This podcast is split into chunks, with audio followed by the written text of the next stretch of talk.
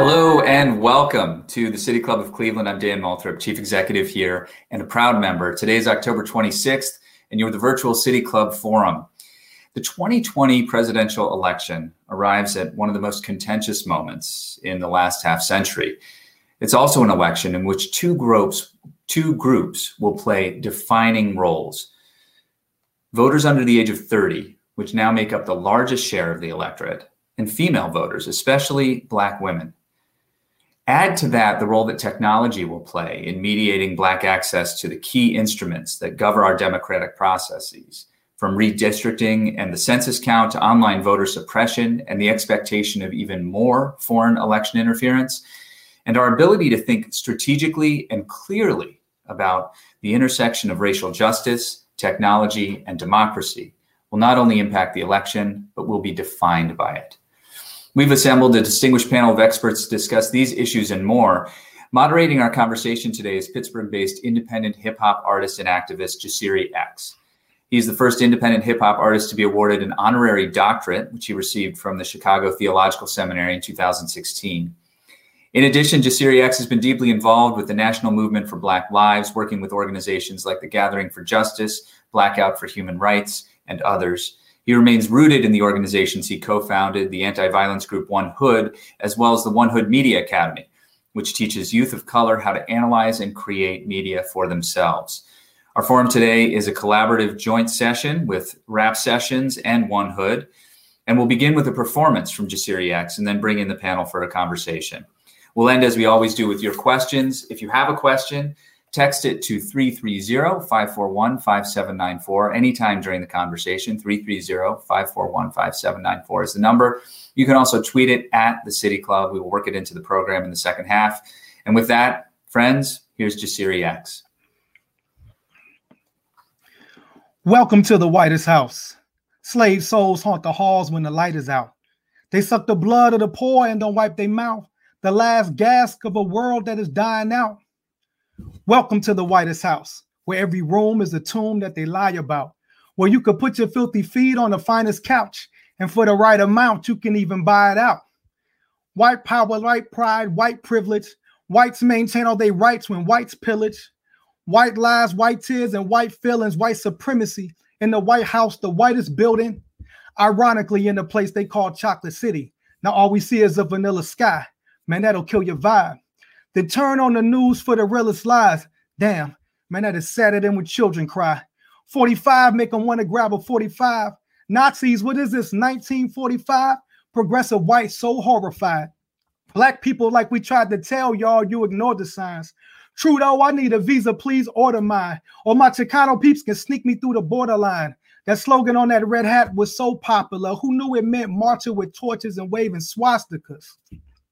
So when that anthem plays, I'm gonna sit next to Colin Kaepernick and Marshawn Lynch. Shout out to all my Africans.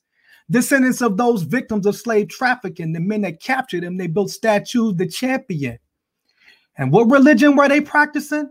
Burning crosses in the Oval Office, while Omarosa and Ben Carson defend racists in the same place Lincoln signed the Emancipation Proclamation. White minds with black faces, a nation indoctrinated in hatred and need of an operation. Approval rate in less than one third of the population who took off their hoods so their identity's not mistaken. America's greatness, we not debating. Her history of murder and raping, we not erasing. Kill Mexicans, kill blacks, and kill natives because a real American can only be Caucasian. Welcome to the whitest house. Slave souls haunt the halls when the light is out. They suck the blood of the poor and don't wipe their mouth. The last gas of a world that is dying out. Welcome to the whitest house, where every room is a tomb that they lie about, where you could put your filthy feet on the finest couch, and for the right amount, you can even buy it out. Some Jasiri X, y'all. That's the whitest house. Yeah, snap it up, snap it. Thank you very much, Jasiri. That was amazing. And I appreciate it. We don't get to kick off City Club forums like that enough. I want to introduce the panel. Jasiri will be moderating, but let me tell you who's up. Shakyra Diaz is Managing Director of Partnerships for the Alliance for Safety and Justice and a good friend of the City Clubs. Mutale Nkonde is founding CEO of AI for the People. Dr. Cornel West needs almost no introduction, but these days he is professor of practice of public philosophy at the Harvard Divinity School. And Angela Woodson is founder of Ground Up Strategy LLC. It is wonderful to have all of you here. Jasiri X, it's all yours. Uh, peace, everybody. Um, again, I mean, it's an honor to be here, uh, particularly um, in this august panel. Um, I would like to start with with you, Dr. West um, just about this current moment. Um, I feel like the word unprecedented might even be, um, you know, not not powerful enough for this moment where we're in the midst of a global pandemic that's disproportionately affecting uh, Black people. Um, we're still, you know, um, in the midst of a, a, a, universal uprising against police brutality. We just saw, you know, our brothers and sisters in Nigeria also uh, uh, rising up there. Um, and now we're in the midst of this election where um, in places like, you know, I'm based in Pittsburgh um, and Ohio, where these battleground swing states, um, we're talking about the possibility of white militias or white supremacist violence, you know, possibly preventing us from just voting. Um, can you, you know, I, I, mean, you you've been you've been around and you you've analyzed, you know, um, um, um, America's condition in, in in a very powerful way. Can you just talk about this moment um, and and and what it is and why it's important for us to be involved now more than ever? Mm, well, I appreciate the question, brother. First, just want to say it's a blessing to be here and on the panel with my three magnificent sisters here. I come to learn, I come to listen, I salute you, my brother. You are the Gil Scott Heron of your generation, though, man. You still strong as ever. The one and only, only uh, Bakari Kitwana we want to acknowledge. We thank Brother Dan.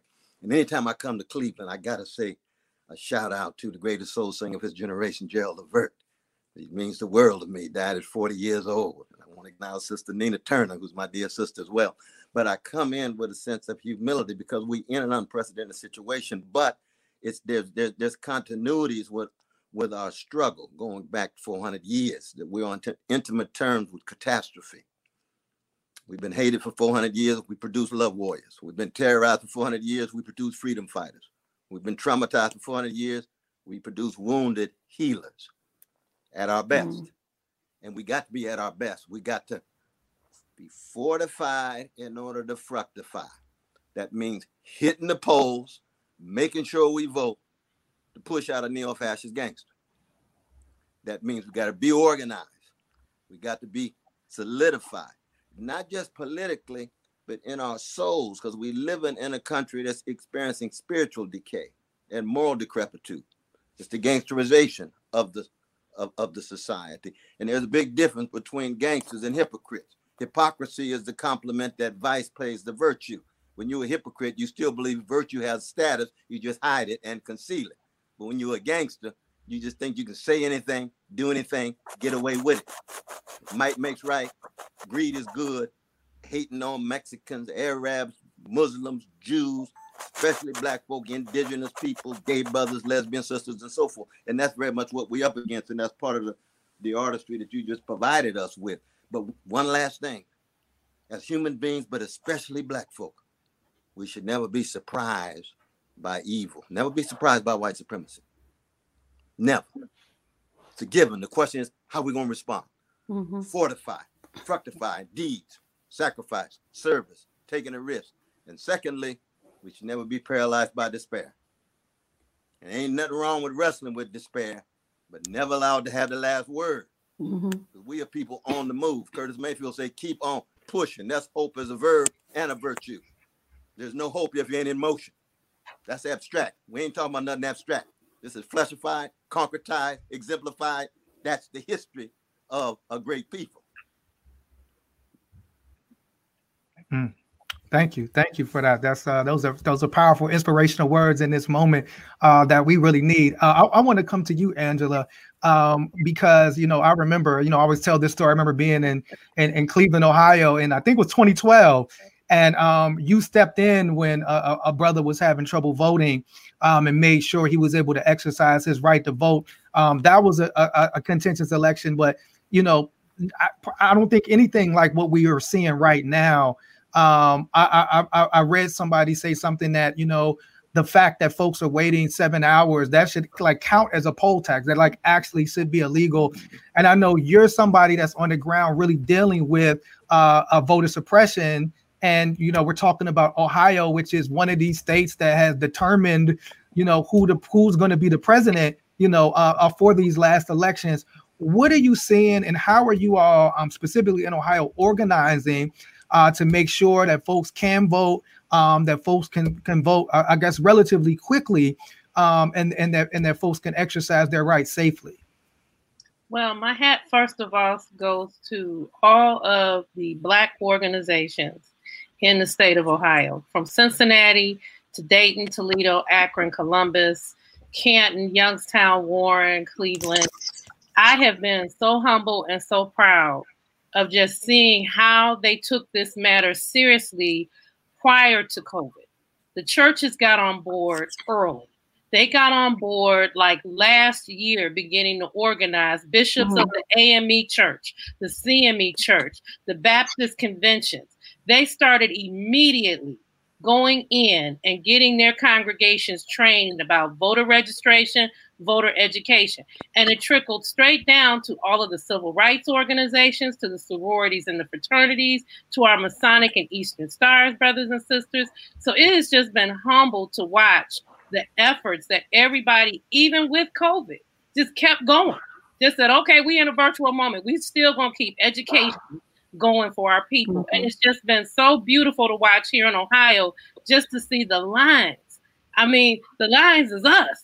And I'm just mm-hmm. so happy to see, hey, that's us in these lines. We stand in Cleveland just this weekend. They were like around the corner down Chester on I 90. I literally had tears. I know everybody else was hyped about Senator Kamala Harris being here in the city, but I was more hyped and moved to see how these people organically just created a line and said, I don't care, we're going to go down the highway ramp and stand here in the cold and look like it was going to rain, but they were determined to go ahead and vote. And the, it was intergenerational. It was just moving to see no matter what, they're not letting anything. When this lady stopped me, and I was so moved by this, she said she was 75 years old and she's born in Mississippi. She says, I'm a child of the 60s. I was clear what that meant. I was so clear mm-hmm. where she was going about the whole I can't, I have to show up, she said. I have to show up and vote. She said, This line doesn't mean a thing to me. I'm gonna stand out here forever, how long it takes, mm. because I'm going to cast my ballot in person. She says, because we have to change what is going on right now. And when she said that, I just had chills and someone said, Did you know? I said, No, I didn't know this woman. I said, But I had so much chills in my body from her just telling me how I could feel her whole spirit move me mm. and how important it was to stand in that cold. Like she mm. said, she was just warm each step she got to the Board of Elections because she knew she could vote. But what was also a blessing is to see pastors and churches get chairs for the elderly. I mean, people were going in their trunks. People went and mm. got coffee. I mean, it's just everybody was trying to make everybody feel secure in this process. And I and, and it's just it's just been humbling to watch. So, you know, if the militia's coming from where I'm standing, I'm like, well, good luck with that. Because the people in Ohio, they're not playing about casting their vote. Right. They're not playing. And so if they want to try these people, God bless and keep them. I mean, I hope they, they sprinkle whatever they got to sprinkle and go in with the love of God on this one for real. Because I don't think I would mess with anybody in these lines right now trying to cast their vote. Mm, that's right. Go go someplace else. no, but that's that, and that's that. That's that resilience, uh, that resistance that that Dr. West led with, and so it's powerful to, to kind of hear him speak it, and then you know this is exactly what you're seeing uh, happening in, in Cleveland. I remember seeing, uh, I think it was video from Philadelphia that where they, they were doing the cha cha slide uh, mm-hmm. while they're, that while they were in line, and you know that's just the spirit of our, our people in our community. Um, I, I want to go. Uh, I come to you, Shakyra, uh, particularly because you know um, you know criminal justice has been kind of this center piece um, on the ballot, specifically when kind of addressing like the black community and black voters. You know, on one hand, um, you have uh, President Trump who's you know been really kind of talking over and over again about law and order, law and order, law and order, which is kind of to me like a dog whistle in terms of you know where he stands in this uh, uh, conversation around police reform.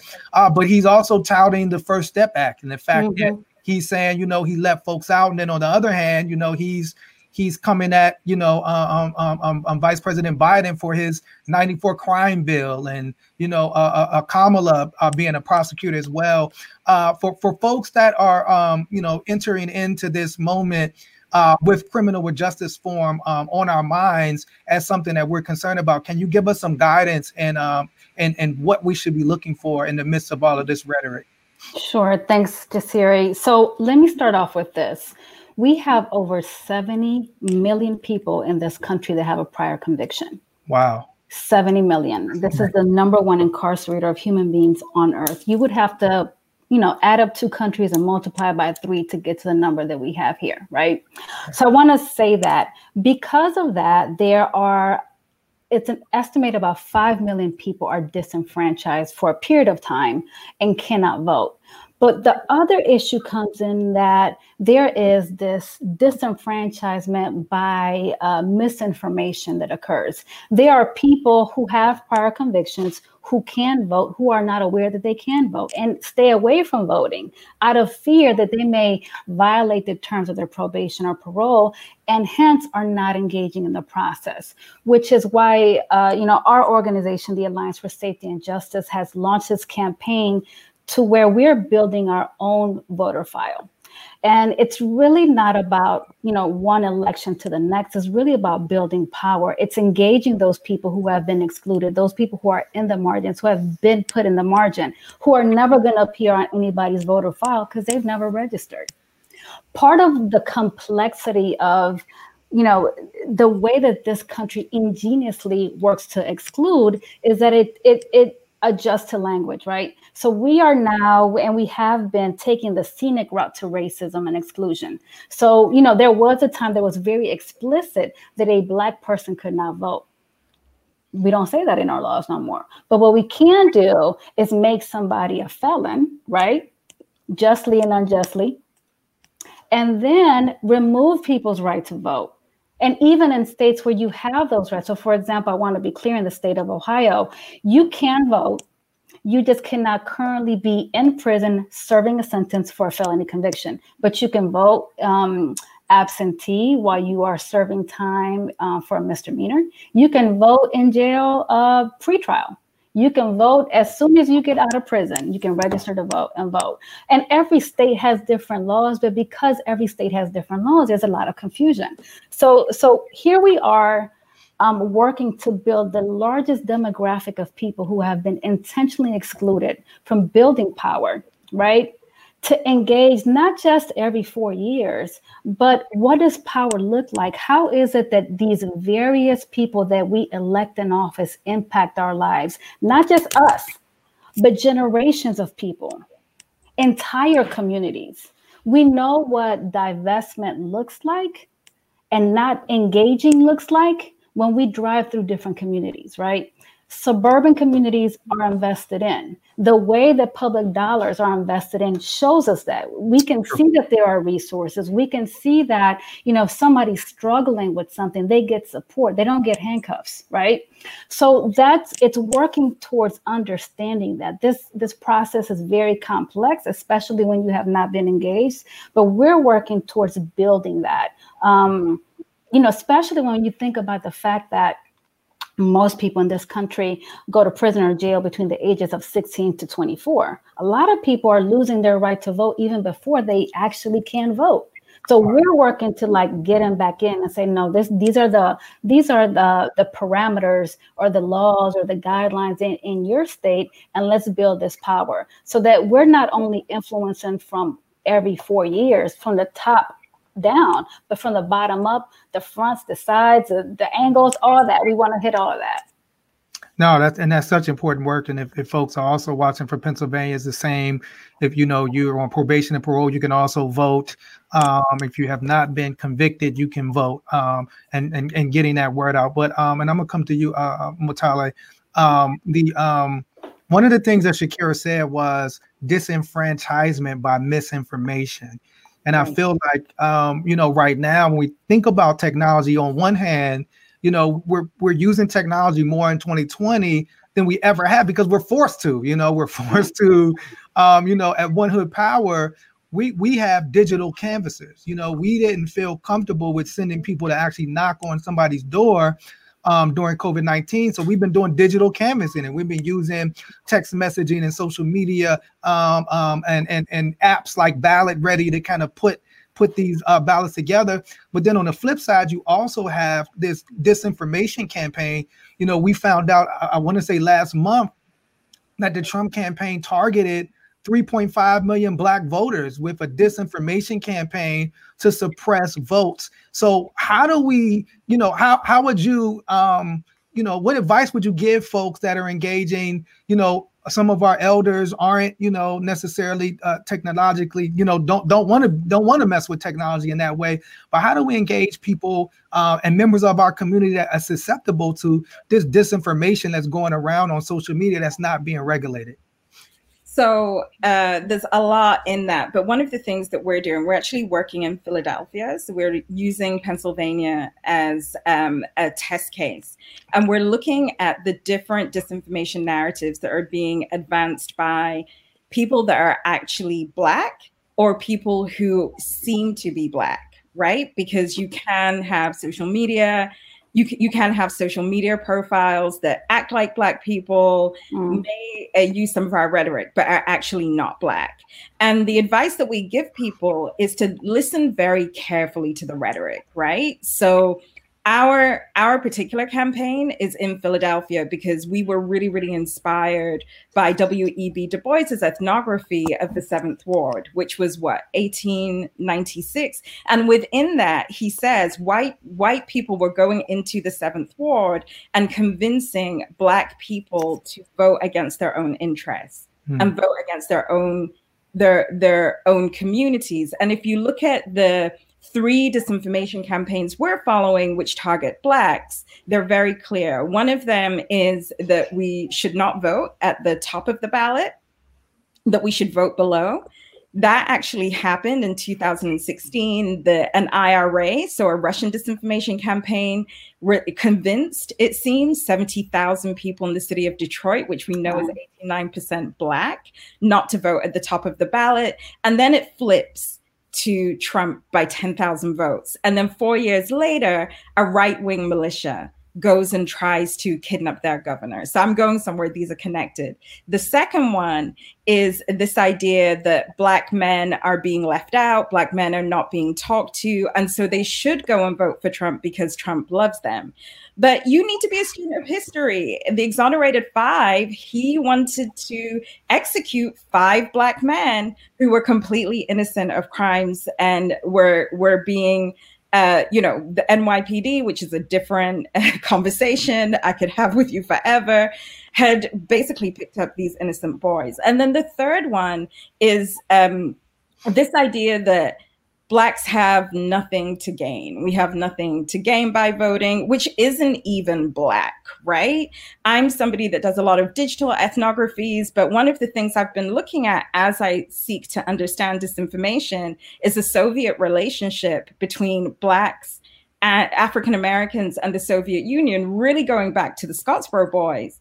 And mm-hmm. when you do that work, you realize that when Black people had nothing, we partied. We had, you know, we had rent parties. We sang in the civil rights movement. We danced at the polls. So when you're online and you're going down a rabbit hole where it's like it's so terrible to be Black, we should not vote, that probably is a disinformation mm. a, a disinformation campaign, and it all works in emotions. So online, one of the our campaign that we've launched with Move On uh, moveon.org is vote down COVID, right?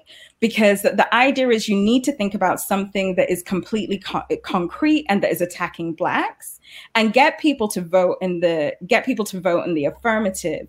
But as a long-term strategy, what we're actually looking at is rampant capitalism because the social media platforms that are allowing the, these messages to come forward, they're also making money from our engagement. So you know, I don't, I'm not going to speak too much. I don't want to come too much out of scope, but anything that is encouraging you to use any type of technology and does not make you feel good, you need to check yourself. Go read Audre Lorde, go read Adrienne Maree Brown, and realize that Black people, we should be happy. We should be coming out of fascism, a hyper capitalism, and really using technologies as tools for liberation. That's right. Uh, but I'll, I'll, I have. Wow.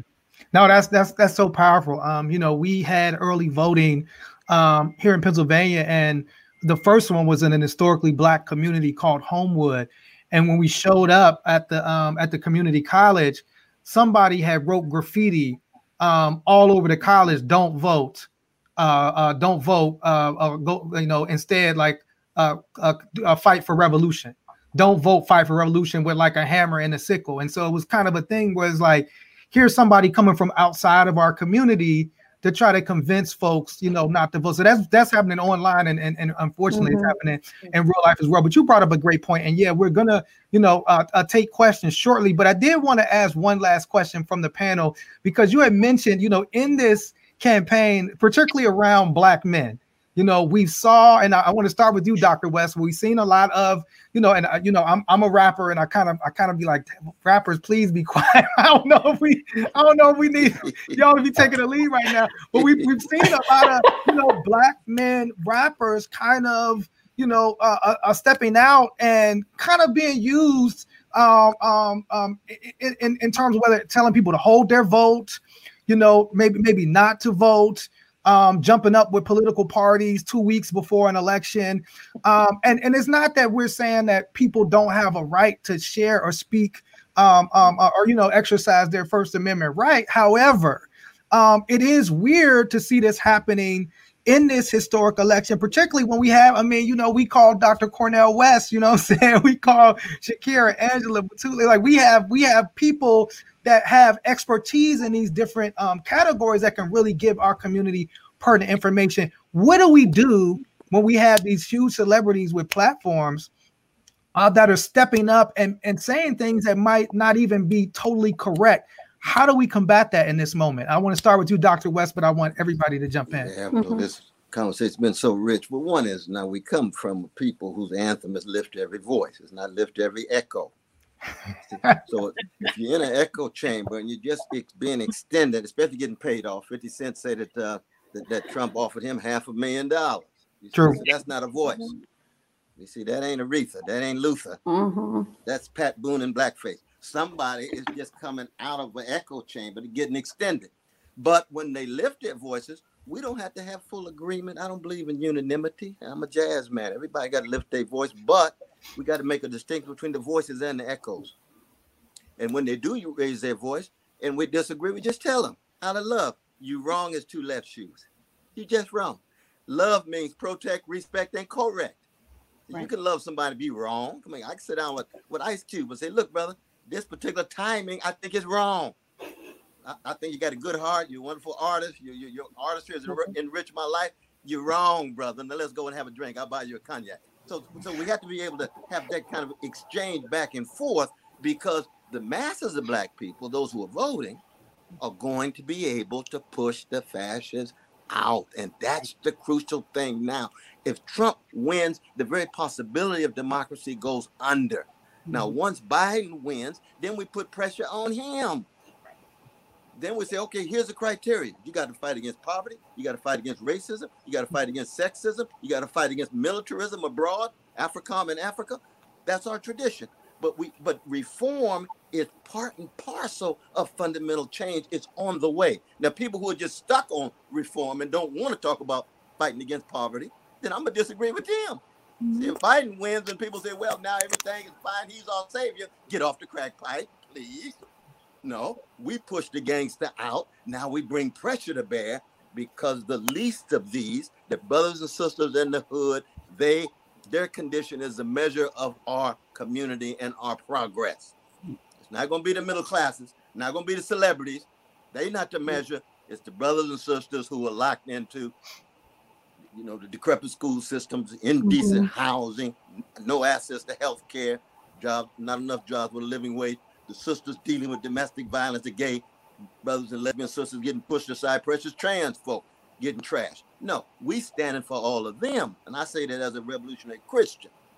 The least of these is a measure for what our service and our witness ought to be. Mm, powerful. Did anybody else want to hop in on that or? I'll jump in on that. So what I will say is that, you know, he's, you know, he's speaking from his income bracket perspective, right? Now, not many people are going to be in that block. There are hundreds of thousands of Black men who are literally trying to live from one day to the next. Making sure that we're creating space and supporting the leadership of those Black men is important. Making sure that we're highlighting the work of those Black men is important. Um, so I, and and that is to say that it's really about connecting with community and having you know most of us would never know what it's like to drive one of those vehicles that he's able to drive right? The rest of us have to live day to day right? And within our communities we are living the impact of somebody else's decisions. True. that's why that one for one which is what the vote is right because no one will work that hard to exclude you from voting if it didn't have value. No one tries to steal something that doesn't have value, right? Um, so making sure that we are informed, that we are involved, and that we are influencing those policies and the policymakers, or that we become the policymakers. That's what needs to happen. And all of that is through leadership, development, and support. And the, the last thing that I would say, just from a technological point of view, is that we have to start having new conversations. I think Dr. West talked about what happens in the after, right?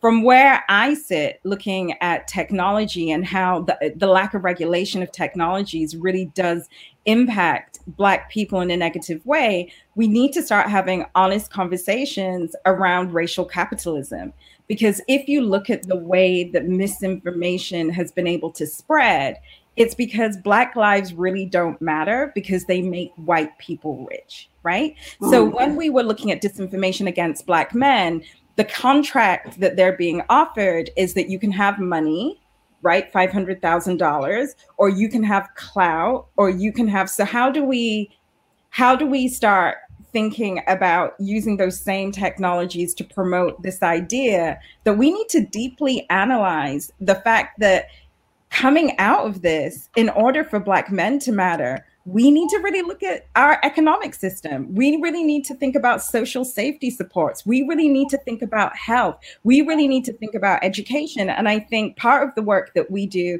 at AI for the People isn't just raising these issues of racism and technology, but also creating through the arts and you know folks like you and others that we partner with new possibilities and new conversations.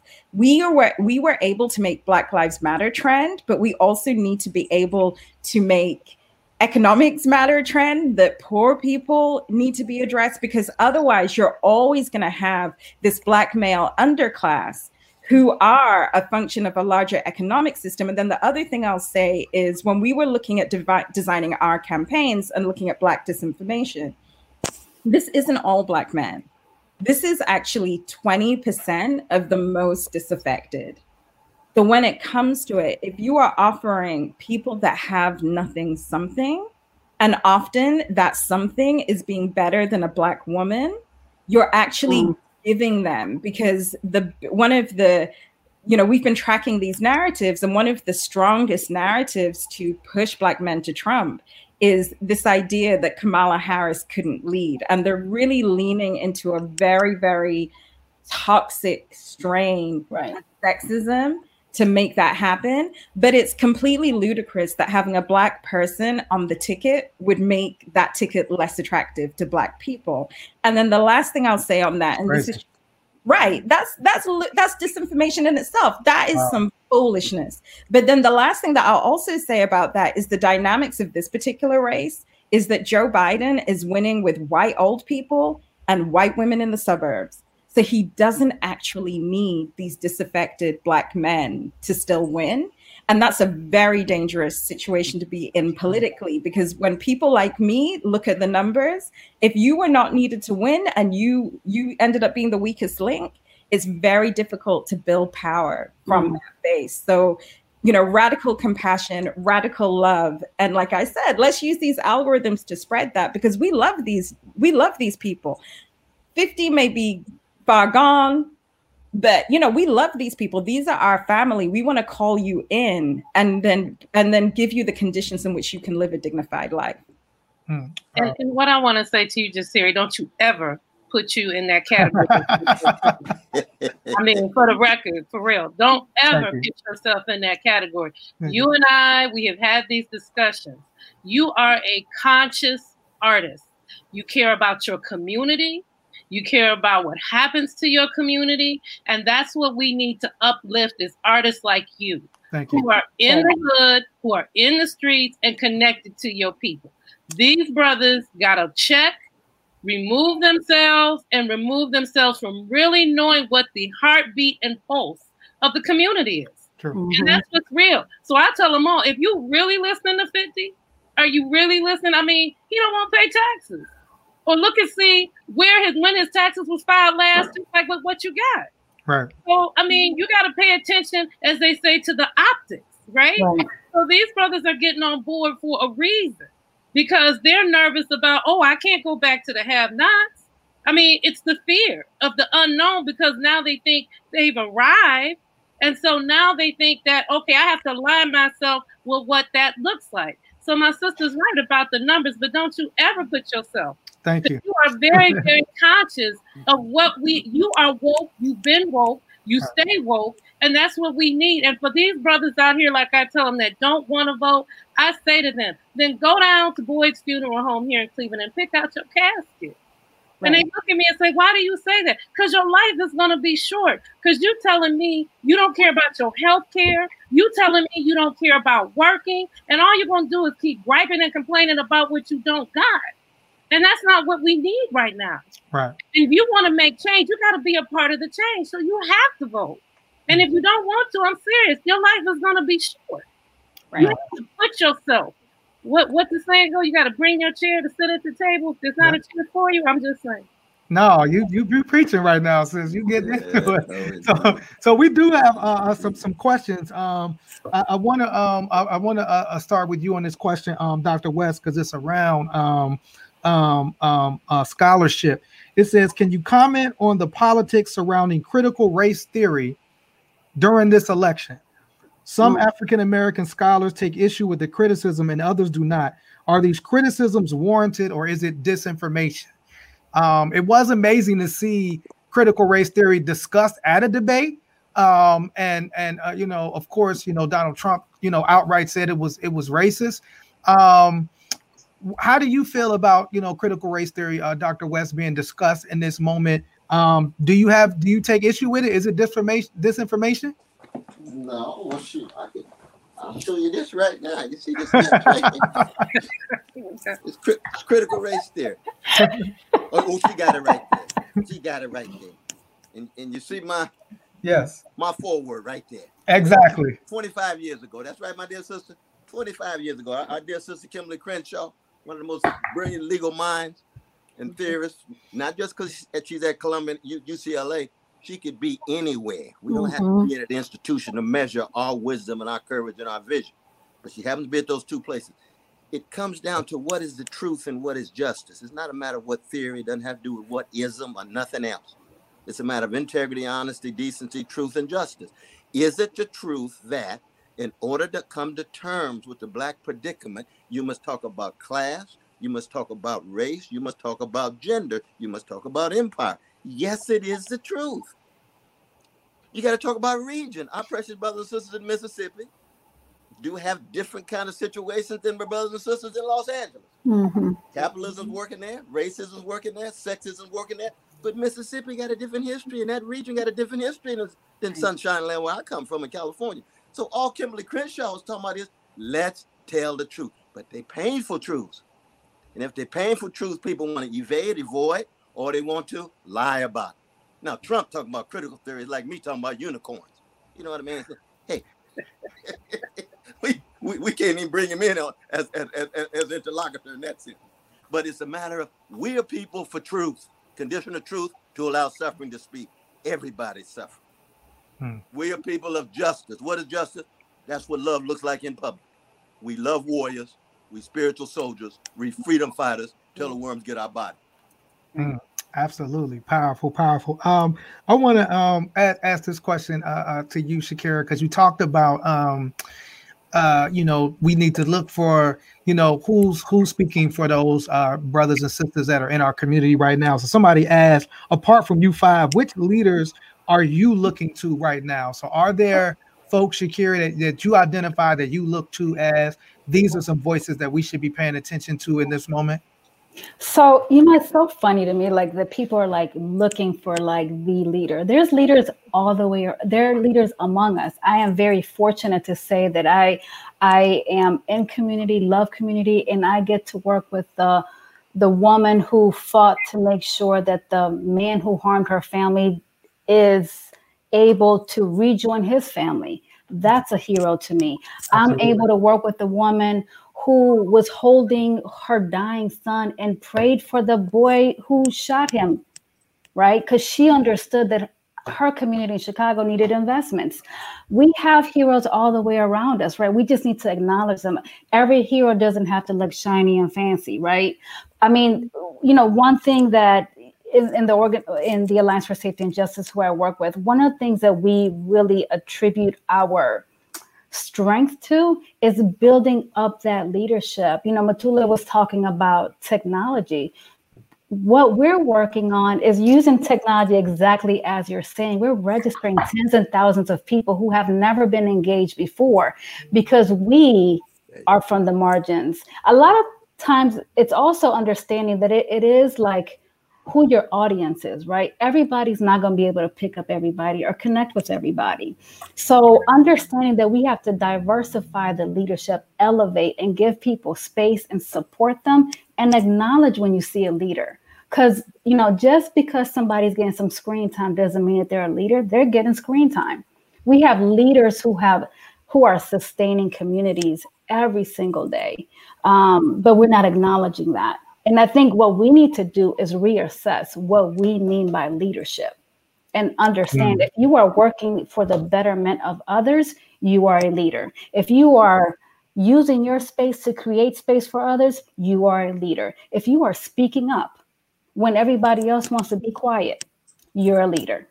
Hmm, absolutely, it's, it's, very, very powerful. Um, I want to bring this uh, question to you, um, Angela. Um, it says Dr. West has talked previously about how this election is a, a selection between neo-fascism and neoliberalism. Um, if Biden wins, what prevents a repeat of 2008 when people came together to support Obama, then sat back and didn't engage afterwards? That prevented the advancement of progressive policies in healthcare, national security, and prevention of deportations. Additionally, the lack of continued engagement after election day contributed to Democratic losses in 2010. How do we prevent history from repeating itself? Well, it goes back to a saying that we've all heard all politics are local. So, as we're all captivated and seeing these lines now, you want these lines to be next year.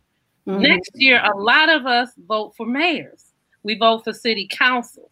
When we look at our communities, just to start with our community, okay, when we look at where is our community going, why is there so many abandoned buildings? Why is there so many vacant lots? Why is there so much gun violence? Right? right. You have to start locally. Um, and so I tell people before we reach to the White House, let's just look at City Hall. Let's just start there in our neighborhood. And let's start focusing on there before we get so caught up because I keep saying the president is an administrative position. Right. Congress is a legislative position. See, right. civic education is so crucial. And I and I get disturbed when some of the kids are telling me they don't get it anymore. And I'm like, no, then we need to have a serious deep dive conversation. And I've even mm-hmm. challenged churches on this. We need to bring civic education back to elementary level. So they're clear what the bodies actually do and stop getting them confused. And so I say that because the mayor is an administrative body. But the body you want to look at when you start talking about healthcare, when you start talking about our economy, those are legislative actions. And we mm-hmm. can't get that twisted. We can't get that confused. That's the body that we have to look at. So, Jess, I understand that this election is crucial because of the administrative office. But I pray to God everybody is looking at those legislative bodies right. because you have Congress on the ballot, you have Senate on the ballot, you have the state house, Ohio State House, Pennsylvania House representatives, they're on the ballot. So you have got to pay attention to those because these are the people that make the laws. Right. And that's what we seem to miss. And we've got to start tuning into that. And we've got to hold them just as accountable. Oh, that's absolutely so powerful, so powerful. Um, this question um, uh, uh was directed at you, uh, uh, Mutale. Um, it says you spoke about Biden not needing black male voters. Do you think Biden will actually turn away from that constituency? Absolutely not. We cannot allow that. I think any politician is going to turn away from where there isn't pressure. So I know me as a Black woman that wants the entirety of my community to be represented will make it so that it is impossible to turn away from that constituency because that 20%, and I do want to correct, not Black men, not rich Black men, not educated Black men, not Black men that are seen as being an asset, right? You see that in the plan of 50 Cent and, you know, trying to grab onto Ice Cube, who actually came out and said that he didn't support Donald Trump. So they're they're looking at the black men they feel that they can throw away. And I feel like and you know i feel so connected to everybody on, on this panel because what we're saying as black people is that you cannot throw anybody away and you should be actually legislating to make sure that those who are the least are the ones that we serve 1st um, mm-hmm. Um, I always, just going back to this idea of critical race theory, one of the things that I often think about are what would it mean to live what would it mean to align our values with uh, the Combahee River Collective and other black feminists because if you look into black feminism one of the key things that they say is if we want to if we want to solve the problems of everybody then you have to go and solve the problems of the most minoritized because by so- solving problems for queer folk for poor folk for black folk for disabled folk for folks that don't speak english for folks that are that were born in other countries you're dismantling so many of the systems that uphold white supremacy. And so the thing that i would say to that person that asked the question those of us that are doing work to dismantle white supremacy are also doing work to uplift black men. And that's certainly where my my time is situated. Mm-hmm. thank you. Thank you for that. And that's um that was a powerful question. So i do have also if you if you have questions you can text your questions to 330 uh 541 5794 um, if you do have any questions. Um, I have a question, and I, I, you know, it's for everybody, but I, I, I want to start uh, with you, Angela. Uh, we're in this situation where on November 3rd, we're probably not even going to know who who, who won.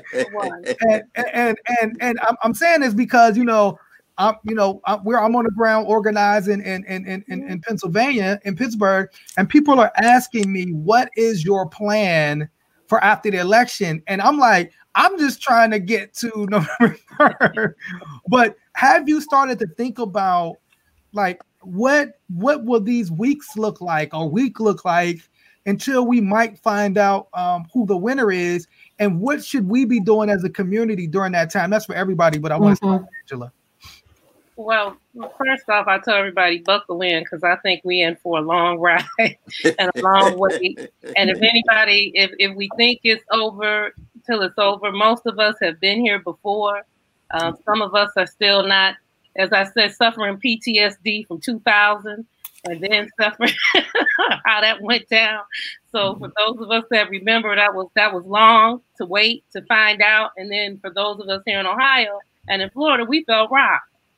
Um, and so the, the thing is, as I've told people, is we just have to ride the wave, keep listening to the counts, don't believe it's over till it's over. But in the same token, we still got to do check-ins in this COVID. See, I've been I've been a little bit over worried about those that aren't technology, that aren't on like this right now. Mm-hmm. I'm just I'm I'm really concerned about the disconnect of those brothers and sisters that you know, and I've been saying it in this election cycle. Like, what are we doing to ensure we're touching those that aren't on the Zooms, that's not on the go-to meetings, the WebEx, the Facebook, Instagram, TikTok? Are we sure we're doing check-ins with them to make sure a they're okay? You know, we got to do some health and wellness checks on everybody when this is over because really we all have been working 24 hours, seven right. days a week with this cycle. So first, we all need to be doing check-ins on November 4th to make sure health-wise we're okay, and then go check on others that may not have all this technology now, just to make sure they're okay. For for those that aren't, that are getting these phone calls, they're loving that. But I'm just hoping we need to get together as a community to start calling after November 3rd. Mm-hmm. Just make sure they're okay. And then we can start building this discussion, like I said, about next year, because there's an election next year. Right. And some mm-hmm. people are using this election to campaign for next year's election. Right. If you think they right. then I'm sorry you don't get this, then you need to call me when this is over. We really need to do a deep dive. because believe it or not, there's a whole lot of folk using this election to get ready for next year's election. And so we have to stay woke even after November 3rd and keep our eyes not just on that, but who are some of the rising voices that we might see emerge next year.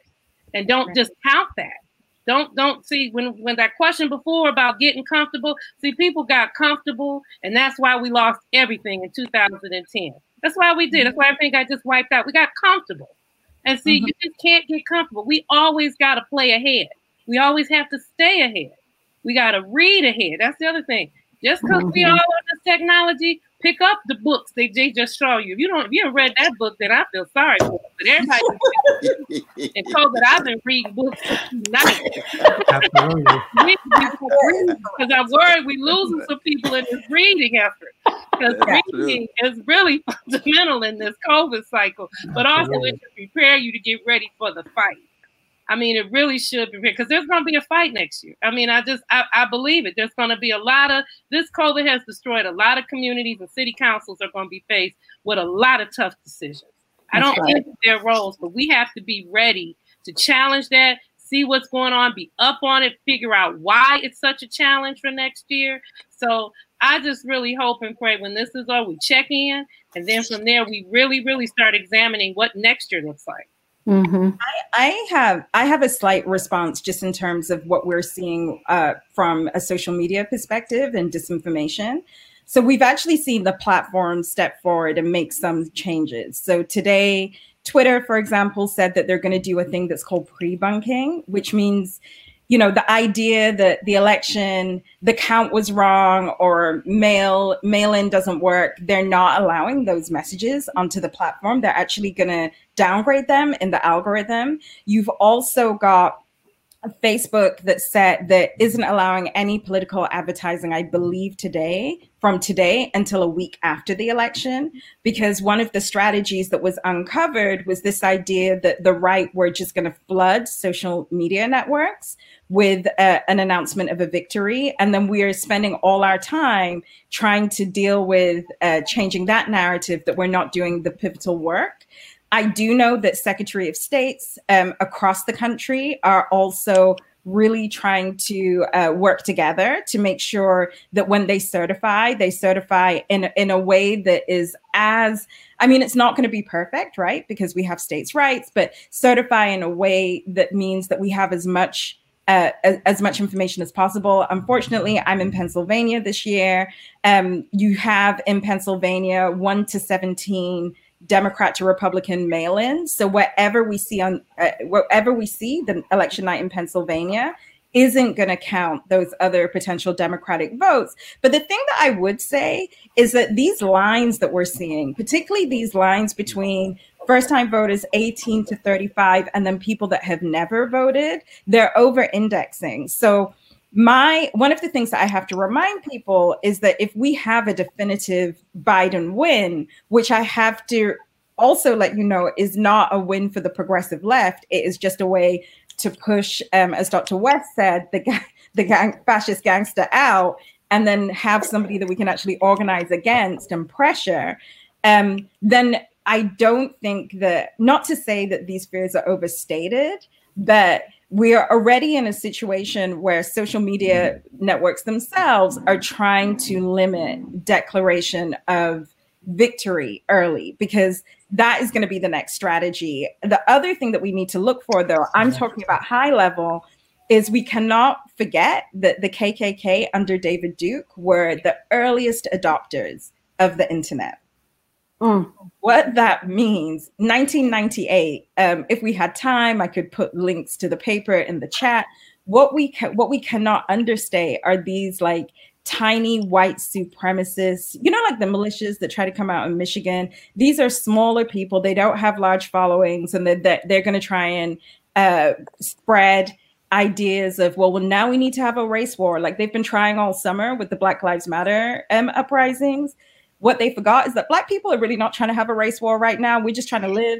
So y- y'all have your own race war on the left, but we got to go to the polls, and then we got to mm-hmm. dance when we get there, and then we got to have a cookout, and then we got like we're busy. We're not, we're not yeah. here for your war, but they are going to attempt to, and this is why those marginal folks that I was talking about in terms of black men become a potential liability. They are probably going to try and creep in now it's time for a war rhetoric, but the, the indicators are that it's not going to stick.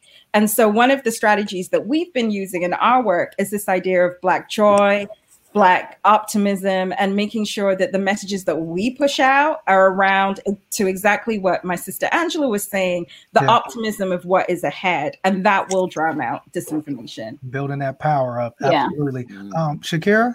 That, I mean, I would just say that, like, you know, the day is going to come it's going to be a day after that. We still have to keep on building, right? So this is just one moment. We can't get caught up in that one moment. We literally have so much work to do. Mm. And part of the the the beauty of us is resilience and being able to connect with our own humanity we always have to anchor back into that connecting with our own humanity um, reminding ourselves that we are human beings we have to love ourselves as such um, but we i mean let's just stay focused keep on building and keep and, and more more importantly acknowledge the leaders and the gems among us. That's what we need to do, right? Um, and not we don't have to look for the shiny ones, whatever that is. I don't know what people are looking for, but we have to acknowledge those anchors, those leaders in our communities, and we have to continue to build. Um, because you know we've made it this far, so yeah, we ain't going nowhere. Absolutely. I'm gonna give you the last word, uh, uh, Dr. Cornel West. All of this eloquence and all of this courage and vision is just a beautiful thing. Absolutely. But no, I think we, we in some ways end where we started, which is that you see what what makes black people such a great people is to be able to look unflinchingly at all of the evil and still forge a love of truth and goodness and beauty. And if you if you're religious, Muslim, Judaic, Christian, it's a love of God too. And what that means is no matter how mighty white supremacy, predatory capitalism, any other structural domination is, it's not all mighty. There's a love that's unstoppable, that's unsuffocatable. You can come at it every way you will, but people just keep on coming anyway. And not just coming in any, it, it, uh, but uh, in an isolated manner, but with integrity and solidarity and right. looking up to something bigger than them. See, when I went to Sunday school, they told me if the kingdom of God is within you, then everywhere you go, you ought to leave a little heaven behind. Well, what kind of heaven are you leaving behind? Go to the booth, leave a little heaven behind. Street, leave a little heaven behind. Read, go to the laboratory, do your scientific work, leave some heaven behind. Love of wisdom and love of neighbor. Right. And then a love of justice. Now we have to be very honest. In the end, yeah. some of us are gonna get shot. Yeah. Because you got gangsters out there. You got over 1,100 white supremacist militia. They got lists and everything else. So what? That's all they can do is take our lives. Our lives is a gift to the people because the gift that we received from God itself was undeserved. And so the question becomes what kind of life And what kind of death for some are you going to give to the people, to the least of these, mm-hmm. to satisfy the sacred needs of God's people? All colors now. We start on the chocolate side, but it spills over to vanilla and mm-hmm. indigenous people and Asians all around the world. Frantz Fanon said, the wretched of the earth right. be the measure. In some ways, that's biblical. I know mm. I'm not trying to appropriate from no, he's he's secular Marxist, brother. Let him go on and do his thing. But I'm gonna bring in some Jesus juice on this thing. talk about the least of these. It's the prisoners, it's the women, right? It's the black folk, it's the poor folk, it's the subjugated folk, it's the hated folk. They're the lens through which you look at the world. that cross is all about. And so, in that sense, you know, it's just a blessing to be with folk who are on that love train, on that caravan of love that the Isley brothers reminded of. The genius from from Ohio, Bootsy Collins. All right. He co-wrote a song called Stars. Stars have no name, they shine. Right. Fannie Lou Hamer say, this little light of mine, I'm gonna let it shine. Not in that shiny sense that Sister Shakyra rightly talking about. We're not talking about glitz and blitz. We're talking about the service and the love that's and right. the sacrifice for something bigger than us. That's mm-hmm. what's kept us going, and we gonna keep going as a people. Ain't nobody mm-hmm. shutting us down. No. Wow. Make what, it count. What a, what a powerful way to end. Um, we want to thank uh, City Club. Thank you, Dan, uh, for hosting us and having us, man. You can ring the bell on that one, man. I'm gonna just. I, I, I, I, there's some things I have to say, and I, and I don't I, I, wish I didn't have to say. I wish we could just ring the bell on that. Dr. West, you have left a lot of heaven behind here at the City Club. Thank you so much for being a part of this today. Shakyra Diaz, thank you. It's so wonderful to see you. It has been far too long, seven or eight months at least, of this pandemic. Mutale Nkonde, we hope to welcome you to Cleveland someday, uh, really in Cleveland. I would love that. we would love that too, along with Dr. West. You were welcome anytime, sir. And Angela Woodson, I can't wait to see you again sometime soon as well. Jasiri X, it is wonderful to meet you. And, and we, we look forward to bringing you back to Cleveland at some point as well. So I want to thank everybody for joining us. For uh, there's a little bit of heaven that's been left behind for all of us today, and uh, I want to thank the the five of you for just a wonderful conversation. Our forum today is presented in partnership with One Hood Power and Rap Sessions.